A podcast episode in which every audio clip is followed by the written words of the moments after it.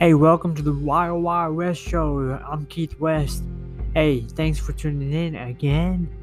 So, becoming and finding your Boaz, finding love. Okay, this is going to be based on Ruth chapter 2, chapter 3, and chapter 4.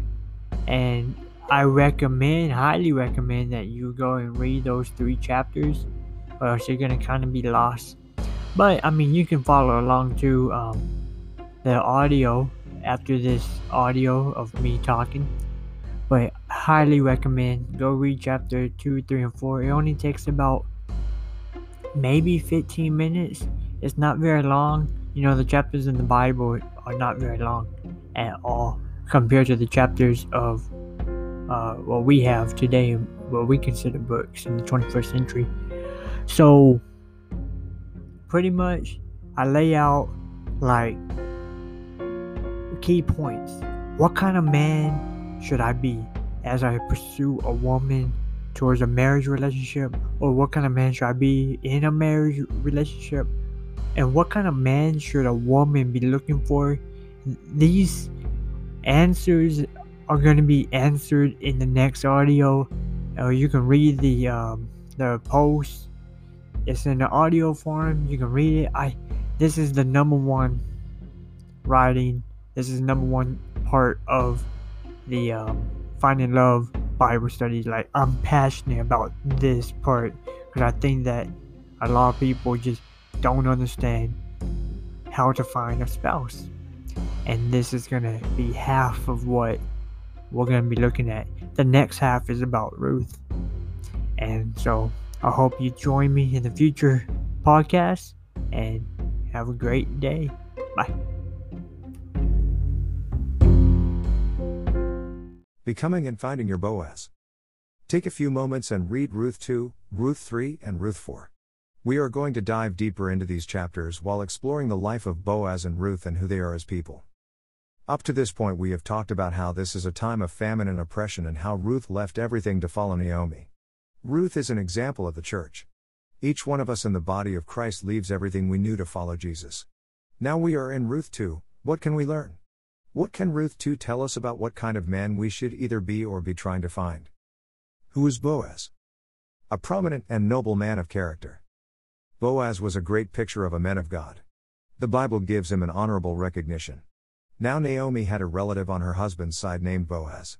He was a prominent man of noble character from Elimelech's family. Ruth 2:1. Are you a prominent man of noble character? You don't have to be rich and famous to be prominent. I had a lot of employees at Walmart that stocked products on the shelves for me that were prominent people of noble character. Character is important to have. President Bill Clinton was caught having an affair in the White House. The most powerful man on earth did not have noble character. So think about that, do you have a noble character? Do you live your life in a way that people take notice and see that you're not like other people? Do you want people to be able to tell you, you're not like other guys? That statement has been told to me many times. I was called exceptional by one girl.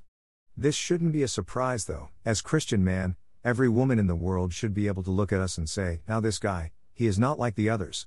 Be different, by living a noble life. Be the exception, don't be just like the other guys. To all the ladies in the house, Hey, when looking for your Boaz, look for one that has self value and does the right thing when no one is looking. Look for one that works hard. Look for a noble man. These are the kind of men that will give you value, they will honor you and love you. They will make you the exception, and even better, they will know that you are the exception. A leader. Boaz was a leader. He must have owned a lot of land and employed a lot of workers. He was up there in status on the economic scale. Just because you're a leader doesn't mean anything. Hitler was a leader, he was not a very good leader. Leadership doesn't mean godliness. What kind of leader was Boaz? Later, when Boaz arrived from Bethlehem, he said to the harvesters, The Lord be with you.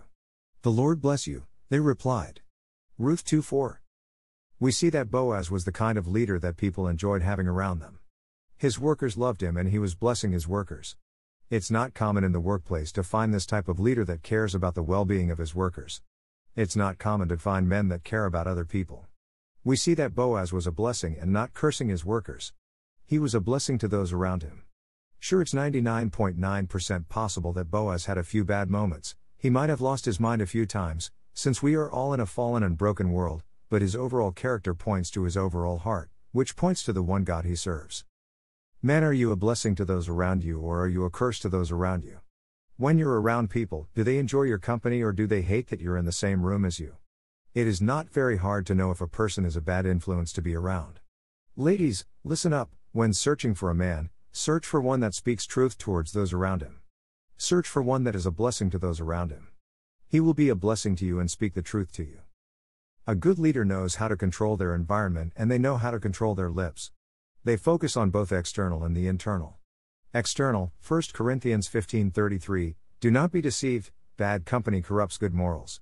Internal, Proverbs 10:21, the lips of the righteous feed many, but fools die for lack of sense. Protector and defender. Then Boaz said to Ruth, Listen, my daughter. Don't go and gather grain in another field, and don't leave this one, but stay here close to my female servants.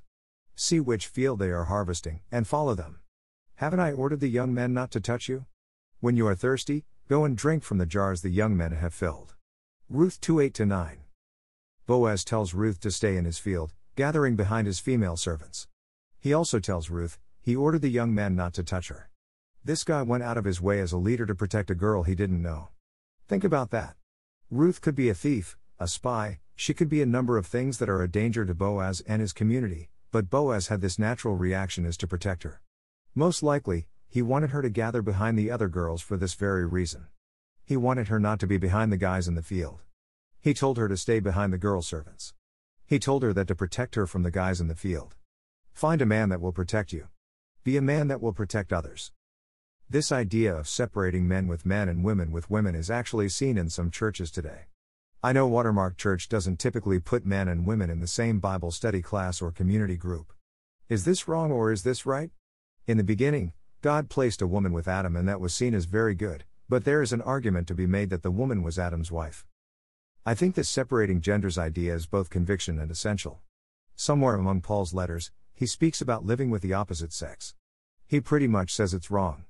Not sure exactly what verse it was, I say it and I explored about six months ago of this writing, but I seem to not be able to find this verse. It's one of those verses that you literally have to look at the Greek to know what Paul is saying don't live with the opposite sex.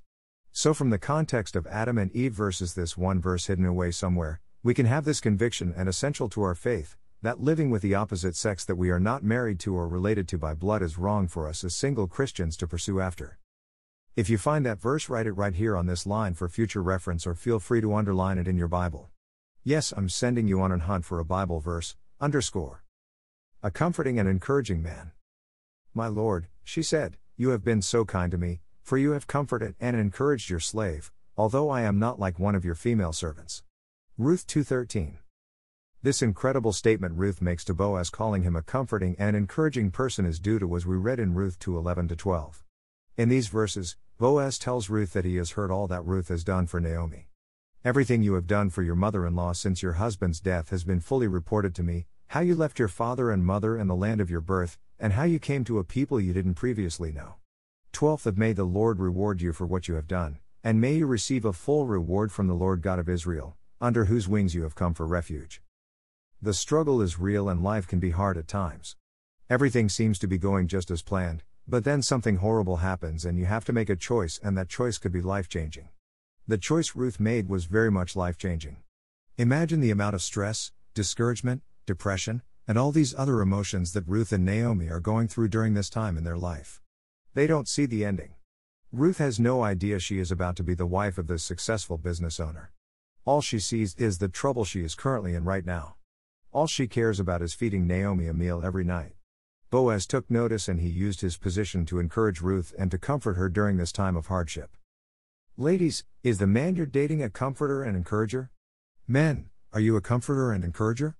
A godly man knows how to lift up the brokenhearted and give them hope in the midst of their brokenness. I pray I can be this good man if I am not already. A caring man. At mealtime, Boaz told her, Come over here and have some bread and dip it in the vinegar sauce. So she sat beside the harvesters, and he offered her roasted grain. She ate and was satisfied and had some left over. Ruth 2:14. Boaz gives Ruth food to eat. Think about how crazy this sounds. Some random girl comes gathering in your field, instead of telling her to go away, you tell her to stay and eat. This is hard to understand from a Western mindset. In a lot of cultures around the world today, hospitality is very common. We see this type of hospitality for strangers in the Bible in both the Old and New Testament. It should not matter what race, nationality, religion, education, or whatever kind of background someone has. We as Christians should thrive in this area of being kind, caring, and having hospitality toward those around us, even our own enemies. This kind of caring act towards other people, animals, and all of creation can directly show you the heart of a person. Now, Ruth isn't an animal, she is a person, but here is what Solomon says about the heart of the righteous person in Proverbs 12:10, a righteous man cares about his animal's health. The way that a person treats an animal can tell you a lot about the way they will treat those people around them. If a person is willing to kick a cat across a room and laugh about it, which there are people who do that, those people are willing to do some bad things to other people around them. If they would hurt an animal that has unconditional love towards them, they could be willing to hurt anyone. He honors rights of others. Yes, it is true that I am a family redeemer, but there is a redeemer closer than I am. Stay here tonight, and in the morning, if he wants to redeem you, that's good. Let him redeem you. But if he doesn't want to redeem you, as the Lord lives, I will. Now lie down until morning. Ruth 3:12 13. Ruth 3 has to be on the top funny stories in the Bible. Boaz drinks and parties and then he falls to sleep, and when he wakes up, a woman is lying next to him. At midnight, Boaz was startled, turned over, and there lying at his feet was a woman. So he asked, Who are you? I am Ruth, your slave, servant slash worker, she replied. Spread your cloak over me, for you are a family redeemer. Ruth 3 8 9. Being a guy, being a God fearing man, if I woke up and a woman was lying beside me and I knew for a fact that I did not bring her with me to my bed, I would be freaked out. This is where Boaz is at right now, I can completely relate. Who are you? His heart pressure was high at that moment and maybe his voice tone was high when he spoke. This definitely woke him up. If Boaz was in a deep sleep, he was not any longer. This dude was awake. I wouldn't be surprised if he stayed awake the rest of the night. So Boaz and Ruth had a conversation about Boaz being a redeemer, and Boaz does confirm to Ruth that he is a redeemer, but he also confirms that there is someone who is closer to Ruth to be her redeemer. So Boaz, out of the respect for the laws of God, for the respect of Ruth's rights, and for the respect of the other redeemer's rights, Boaz tells Ruth that it's right for them to first see if the other redeemer wants to act upon his rights and redeem Ruth. It's important to first understand this is actually incredible that Boaz honored Ruth's rights that night. It could have been easy at that moment for Boaz to have sexual relations with Ruth and for him to take away the rights of the other Redeemer and go ahead and redeem Ruth. Who would know that Ruth and Boaz had sexual relationships that night? It would be their little secret. Also, once Boaz bought the land and redeemed Ruth, he could just say, Oh, there another Redeemer, oops, didn't know. Ladies, a God fearing man will honor your purity, and he will honor your God given rights and the God given rights of others. The sum of his characters. Stay here tonight, and in the morning, if he wants to redeem you, that's good. Let him redeem you. But if he doesn't want to redeem you, as the Lord lives, I will. Now lie down until morning. So she lay down at his feet until morning but got up while it was still dark. Then Boaz said, Don't let it be known that a woman came to the threshing floor. And he told Ruth, Bring the shawl you're wearing and hold it out. When she held it out, he shoveled six measures of barley into her shawl, and she went into the town. Ruth 3:13 15. What I really like about verses 13 to 15 is that we see Boaz work out all his good traits of his godly manhood all in this one event. It would have been easy for Boaz to tell Ruth to leave and go back home after they got down talking, but he doesn't do that, he tells her to stay and get some sleep. This is a picture of his protection over her. He wasn't going to allow her to go home off in the middle of the night. I would imagine in those times it was dangerous for a woman to go left alone in the middle of the night. Everyone was sleeping, and it would be easy for a bad man to take advantage of the opportunity. Giving Ruth barley to go back home with was an act of love and care.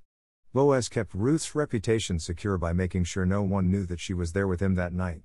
If word got out, Ruth would be seen as a prostitute, and maybe even Boaz could have been seen as paying for services. This would be extremely bad for both of them.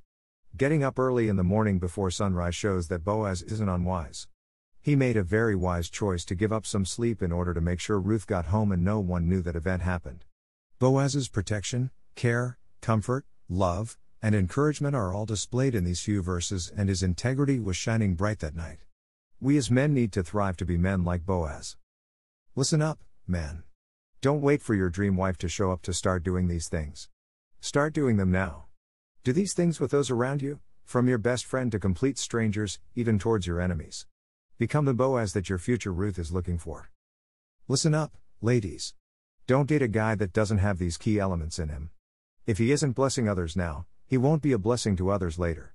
He will be a curse to you and your life in the future. Divorce might even spring up from picking a man that doesn't care about people, animals, or creation. If he isn't protecting anyone now, he won't protect you later, he will be hiding behind you. Don't fall for a man that isn't pursuing God.